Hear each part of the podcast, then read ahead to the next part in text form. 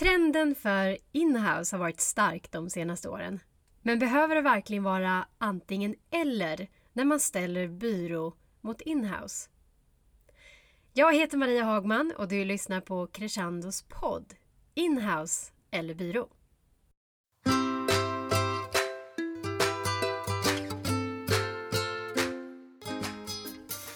Wille von Sydov och Malin Sjöman jobbar på Crescendo. Wille är skribent och Malin är vd. Välkomna hit. Tack så mycket. Tack så mycket. Tack Maria. Jättekul att vara här. Jag kastar oss rakt in på ämnet för jag vet vi har så mycket att tala om. Varför tror ni två att det har varit en trend att ta allt mer inhouse? Åh, oh, jag skulle säga att det här, alla de här trenderna är som pendlar som det mesta och det svänger fram och tillbaka. Och, och nu har det ju pratats mycket sista tiden om att, att allt fler företag gör allt mer saker inhouse. Och, och samtidigt finns det mottrender på det här också. Eh, men absolut, det, det är många som tittar på eh, just att plocka in mer av marknadsföringsarbetet internt. Och jag tror att en av drivkrafterna är att man känner att man får lite bättre kontroll kanske över det arbete som görs om man har alla delar inne på bolaget. Mm. Och jag tror också att det här är liksom cykliska trender från företag till företag också lite grann. Beroende på vad man har för erfarenhet. Att man liksom går från att, från att kanske outsourca och sen hämta tillbaka det när man inte tycker att det har funkat så bra. Så att pendeln beror mer på det individuella företagets eh, förmåga att få fram ett lönsamt eller ett välfungerande samarbete med byrån. För att, för att funkar byråsamarbetet så finns det ju ingen, ingen dragning till att ha det inhouse istället. Nej, jag tror det som du säger, eller som ni båda är inne på, dels är det, det pendlar i företag för företag, men sen precis som du inledde med, det har ju också varit en snackis de sista åren det här att så det finns en megatrend om att plocka saker mer inhouse och jag, som staffa upp mer, men samtidigt så finns det den här lilla trenden. Mm. En annan sak som kanske spelar in är ju företagets storlek, eller snarare marknadsavdelningens storlek. På huruvida man tar in en byrå eller inhouse. Vilka faktorer tror ni är viktiga? Jag tror att det finns ett antal drivkrafter till att man eh, väljer att, att ta in hjälp. Om man ska vända på det till hållet. Till, med anledningen till att man anlitar en byrå eller tar in konsulthjälp utifrån. Och det ena kan ju handla om att, man, att det händer otroligt mycket inom marknadsföringen just nu. Eh, vi jobbar allt mer digitalt och med det har kommit en mängd olika verktyg. Och då finns egentligen två drivkrafter i det där. Det ena är att man, man kanske känner att man behöver strategisk hjälp. Det är en enorm digital transformation för att använda ett härligt mm. buzzword som, som marknadsföringen genomgår just nu. Och där upplever vi att många, många ber om hjälp just i själva strategiska arbetet att transformera sig. Men den andra aspekten det är just det att det är, det är ju så sjukt mycket man ska kunna inom marknadsföringen business to business idag. Det är så himla många olika skills. Allting ifrån att, att hantera en bra företagswebb till att producera content och dessutom skapa content i alla dess möjliga former och aktivera det och mäta och marketing automation och leadsgenerering och, och samarbetet med sälj och så vidare. Mm. Så det är egentligen, eh, om det strategiska är att få ett grepp om det här så är det också ofta ett behov att fylla på med specifika kompetenser. Det är ruskigt svårt att ha alla de här kompetenserna inhouse idag. Så det blir i sig en drivkraft till att ta hjälp.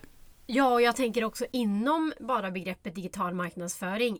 Inom det så börjar det ju snart bli så komplicerat att du faktiskt behöver en kanalansvarig som, mm. som förstår kanalen och som kan liksom jobba i den och effektivisera så att allting verkar ju bli mer och mer specialiserat, vilket är intressant. Men det gör ju också att det är ju nästan omöjligt att anställa någon som kan allting. Ja men absolut. Och är man då en liten avdelning så tror jag inte ens man ska försöka och hitta de här. Självklart så måste vi alla behärska fler skills än tidigare. Men att tro att du kan anställa den här superpowern som rattar allting från strategi till operativt arbete. Det, det är lönlöst. Du, någonstans måste du kompromissa. Och, och sen finns ju också den tredje faktorn faktiskt, att du bara behöver fler händer på däck. Vi stöttar ju, som, som konsultbyrå själva, vi stöttar ju många företag som faktiskt har både strategisk kompetens och taktisk kompetens inhouse. Men man vill göra mer, man vill växla upp. Och inte minst det sista året med pandemin så har det digitala blivit så viktigt. Så att man vill, man vill maxa sitt arbete i kanalerna, och då kanske man helt enkelt inte räcker till. Även om man har kunskapen och kompetensen så kanske man inte har händerna. Mm. Du var inne på det lite redan i frågan, Maria, att, att man måste göra någon form av uppdelning på högsta nivå. Antingen så är man ett större företag där det faktiskt finns lite resurser för att kanske ha en större marknadsavdelning. Eller så är man ett företag där, där, där man kanske bara är en eller två personer, och då är det nästan givet att man, att man måste ta in en byrå för att få den här typen av hjälp. För det finns helt enkelt inte tillräckligt med timmar på dygnet för att klara av det med så lite resurser. Mm. Mm. En annan aspekt som, som jag har tänkt på är att man värderar en konsult och en medarbetare av kött och blod lite annorlunda. Därför att en, en ren konsult, då har du ju en kostnad av att så här mycket kommer det här specifika arbetet kosta. Om vi betalar en byrå för det. Medan om vi tar in en medarbetare så kanske så värderas ju det lite annorlunda. För det är ju en person som man kanske ser som del av verksamheten på ett annat sätt. Jo, men det kan, det, det kan nog vara så att man, att man ser, ser det som en kostnadsfördel att använda medarbetarna internt. Absolut. Och det tror jag är en av drivkrafterna också till att man plockar, plockar fler och fler discipliner inhouse. Att man, man ser att, eller man tror sig se att man kan jobba på ett mer kostnadseffektivt sätt om man gör det. Men, men jag tror också, nu spånar jag lite från din fråga, men, men vi får också ganska ofta frågan så här: kan ni komma in och hjälpa oss med strategin? Eller kan ni komma in och hålla den här dragningen? Eller kan ni coacha och, och pusha våra medarbetare? För vi inser att vi måste förändra oss, och vi behöver någon som kommer utifrån. Ni kan säga samma sak som vi säger, men vi behöver den kraften i att det kommer någon externt och säger samma saker. Och det talar ju då fördelen för att faktiskt eh, gå den här extra steget och, och plocka in någon utifrån som, som liksom blir en extra, extra katalysator eller en extra drivkraft eller en extra piska eller morot just när man går igenom det här förändringsarbetet. Mm, jo men precis, att det, inte, en, att det inte finns den totala urskiljningen att antingen eller.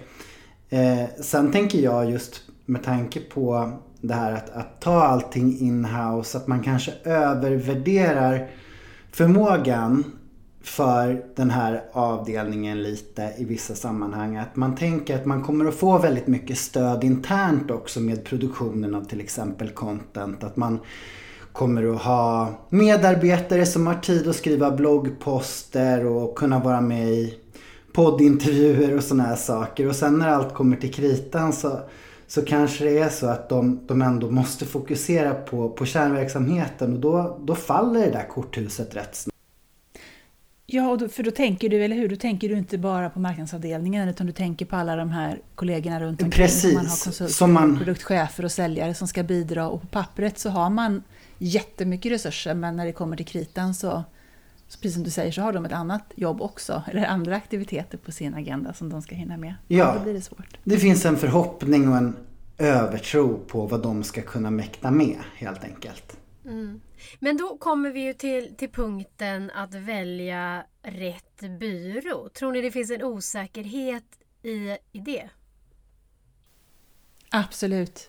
Och, och jag tror att det kommer mycket från det här, det som, som vi pratade om tidigare, att det är, det är så otroligt spännande att jobba med marknadsföring och kommunikation idag, för det finns så otroligt mycket att göra, det finns så mycket man kan lära sig, det finns allting från plattformar och verktyg och, och som du var inne på, kanaler, och det finns hela contentarbetet. Och, och det gör också att tittar du på byråsidan så, så finns det jättemånga byråer som säger så här: ja, vi jobbar med content marketing. Och så finns det jättemånga byråer som plötsligt har, har uppstått under namnet digital fullservicebyrå. Mm-hmm. Och, och så finns det inbound marketingbyråerna. Och, och problemet där är ju att byråer som säger sig göra samma sak egentligen har väldigt olika kärn, kärnkompetenser eller kärnskills.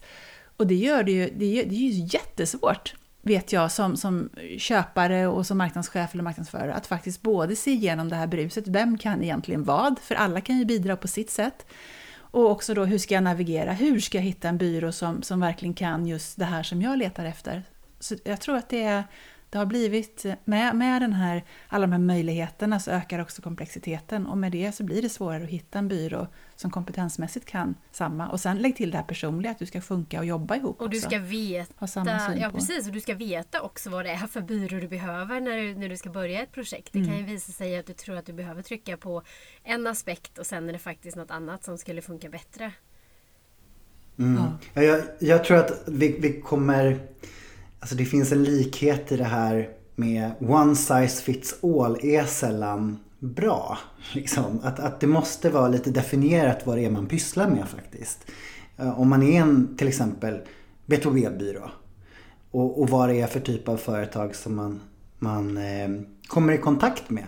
För det är ju viktigt att man har en förståelse för branscherna, för företagen, komplexiteten i lösningarna, tjänsterna, produkterna och så vidare. Ja men exakt, och det är ju som vi har ju både, vi som Crescendo har ju båda våra marknadsföringskompetenser, men vi har ju också nischat in oss väldigt tydligt. Vi jobbar bara business to business och primärt med mer komplexa produkter och tjänster och, och tjänsteförsäljning, långa säljcykler, långa köpcykler, mycket teknik, I T, professionella tjänster. Så, så det blir ju ytterligare en dimension. Då har vi egentligen både liksom, vad kan vi rent marknadsföringsmässigt, vilka är vi som personer och sen var är vi riktigt vassa. Mm. Och det där kan ju också vara svårt att få grepp om när man ska hitta en ny byrå. Så man kommer ju tillbaka till det här att det, det är beställaren eller köparen som, det är den personens kompetens och erfarenhet som bidrar väldigt mycket till om man går med en byrå eller om man väljer att kalla allting in-house istället. Mm. Mm. Och, och jag tror att ett ganska smart upplägg som jag tycker vi ser rätt ofta, det är ju att man Man, ska, man bygger kompetenserna in-house kring sådana saker som man har gjort ett tag, där man känner sig hemma och, och där man är bekväm. Man, man kanske har en jättebra företagswebb eller en webbsida sedan flera år. Då har man sett till att då har man staffat upp så man kan hantera det. Men däremot kanske är nytt till exempel att jobba med content marketing på ett metodiskt sätt. Eller det kanske är nytt med marketing automation. Då tycker jag vi ser att många tar hjälp i ett inledande skede. Liksom igen, kicka igång det här, sätt processerna. Fyll på med kompetenser och sen så när det blir mer, liksom kunskapen blir commoditized, så, så kan man ta det in-house. Då, då plockar man in extern kompetens för nästa, nästa våg. Mm. Så det tror jag kan vara ett smart sätt att jobba. Och då kombinerar du ju hela tiden det här. Du bygger in-house men du tar in experthjälp för det du ska förändra och göra ja. Nytt. Och nu har vi pratat en hel del fördelar faktiskt med in-house, men jag skulle bara vilja fråga vad, vad ser ni då som jobbar på en byrå, kanske är lite partiska, men vad ser ni som nackdelarna med in-house? Vad tror du, Wille? In-house tror jag faktiskt är den största utmaningen där, det vi faktiskt har varit inne på, att man kan inte hitta alla de här kompetenserna som krävs idag. Eller åtminstone att, att, att ha resurser att underhålla det. Därför att det är så otroligt många olika nya roller som ska till idag. Och att ha dem in-house, det funkar säkert i jättebolag. Men det är väldigt svårt i, i jag skulle säga i svenska bolag så, så tror inte jag att det finns riktigt resurser där. Nej. Nej, jag, jag kan plocka upp på det du sa just att det här att det är en förändring och förändringen går fort. Och, och det, det kräver ju inte bara att du har många personer som bemästrar många kunskaper som vi har varit inne på, utan i förändringen så kan det vara en utmaning att sitta i linjen och göra sitt arbete och samtidigt hålla sig ajour med allt som händer runt omkring. Risken om du bara kör in-house är att det blir lite torktumlare. Du tumlar runt befintliga insikter och befintliga kunskaper, men du har svårt att sträcka ut mot det här nya. Och där igen, där kan ju en byrå Som, som jobbar med många företag och som ofta strävar, sig, strävar om att hålla sig ajour med vad som händer på marknaden, faktiskt komma in med som sagt nya injektioner, vara en ny katalysator. Så det, det tror jag kan vara en utmaning, att man lite fastnar i invanda spår om man aldrig tar in extern påfyllnad. Då tänker jag så här, tänker jag att jag har en jättevass byrå eh, som är, har väldigt specifik kompetens som du behöver för din nya kampanj eller för, för, som del av förändringsarbetet på marknadsavdelningen. Finns det en risk då att byrån blir en silo som jobbar för mycket vid sidan om kunden och bara liksom sätter upp processer och kör sitt race och sen bara matar in detalj, liksom så här vissa detaljer till kunden då och då eftersom de har den här kompetensen? Ja, jag tror det. Eller jag har i alla fall varit med om liknande sådana upplägg tidigare när jag själv satt på köparsidan. Och jag tror att där måste man både som byrå och både som beställare verkligen liksom tänka till innan man drar igång samarbetet. För att jag tror ju absolut, oavsett om man ska fylla på med det som jag kallar för mer händer på däck från byrån eller strategisk kompetens eller operativ kompetens, man måste bli ett team. När du väl är igång, när du väl har hittat din byrå och handlat upp en tjänst, då måste du se det som ett integrerat team, inhouse och externt, så att du jobbar på sakerna tillsammans. Mm. För, för att det är då du verkligen får effekten och kompetensöverföringen och liksom, då kan du föda varandras kreativitet. Så här, gammal byråskap, det är ju nästan att du skriver en brief, världens bästa brief, skickar in den i en svart låda och så sitter byrån och gör någonting superkreativt och kommer tillbaka. Mm. Och hälften av gången är det skitbra det som kommer ut, med andra halvan så är det obegripligt. Nu, nu raljerar jag lite. Men det är, jag tror inte på det. Jag tror att man måste jobba tillsammans. Jag tror att man måste, som beställare måste ha den ambitionen. Mm. Om det ska bli Vi så. Har också spelat in en podd med vår projektledare Anna här på Crescendo om just att få till att, att bli en bra kravställare. Och det är väl det kanske egentligen det handlar om, att man måste vara en, man måste veta lite mer vad man vill och se till att det blir ett samarbete för att undvika att man går, kör parallellt bara. Det där, det där har vi ju exempel både på, på gott och ont, Wille, när man, när man faktiskt, när vi verkligen jobbar tillsammans, när det verkligen klickar och vi kör i samma, kuggarna hack, hackar i varandra om man ska säga. Mm. Och, och hur det kan fungera när, när byrån blir mer en, en resurs som man skickar ut uppdrag till och sen väntar tills de kommer tillbaka. Precis. Det, det man vill uppnå är att, att byrån är den förlängda armen av det egna bolaget. Och att man faktiskt jobbar, som du säger, ett team. Annars tror jag att det är väldigt stor risk att det som kommer ut på andra sidan inte uppfyller de krav och önskemål som kunden har. Mm.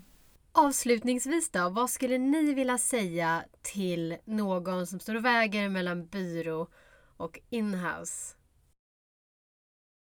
Min eh, spontana tanke är att du inte behöver stå och väga, utan du kan ha båda delarna.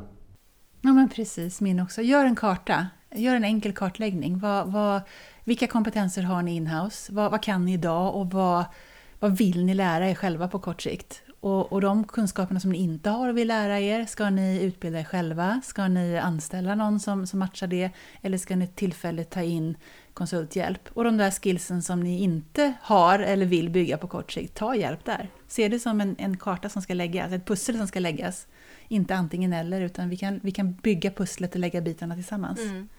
Så svaret på min fråga är eh, i början var alltså inhouse eller byrå. Man behöver inte välja. Man kan både äta kakan och ha den kvar i det här fallet. Ja. Helt fantastiskt, eller hur? Ja. Tack så jättemycket Malin och Wille för att ni var med idag. Tack själv. Tack själv Maria. Och du som lyssnar har lyssnat till Crescendos B to B-podd. Du hittar fler avsnitt och mer inspiration för din B to B-marknadsföring på crescendo punkt se.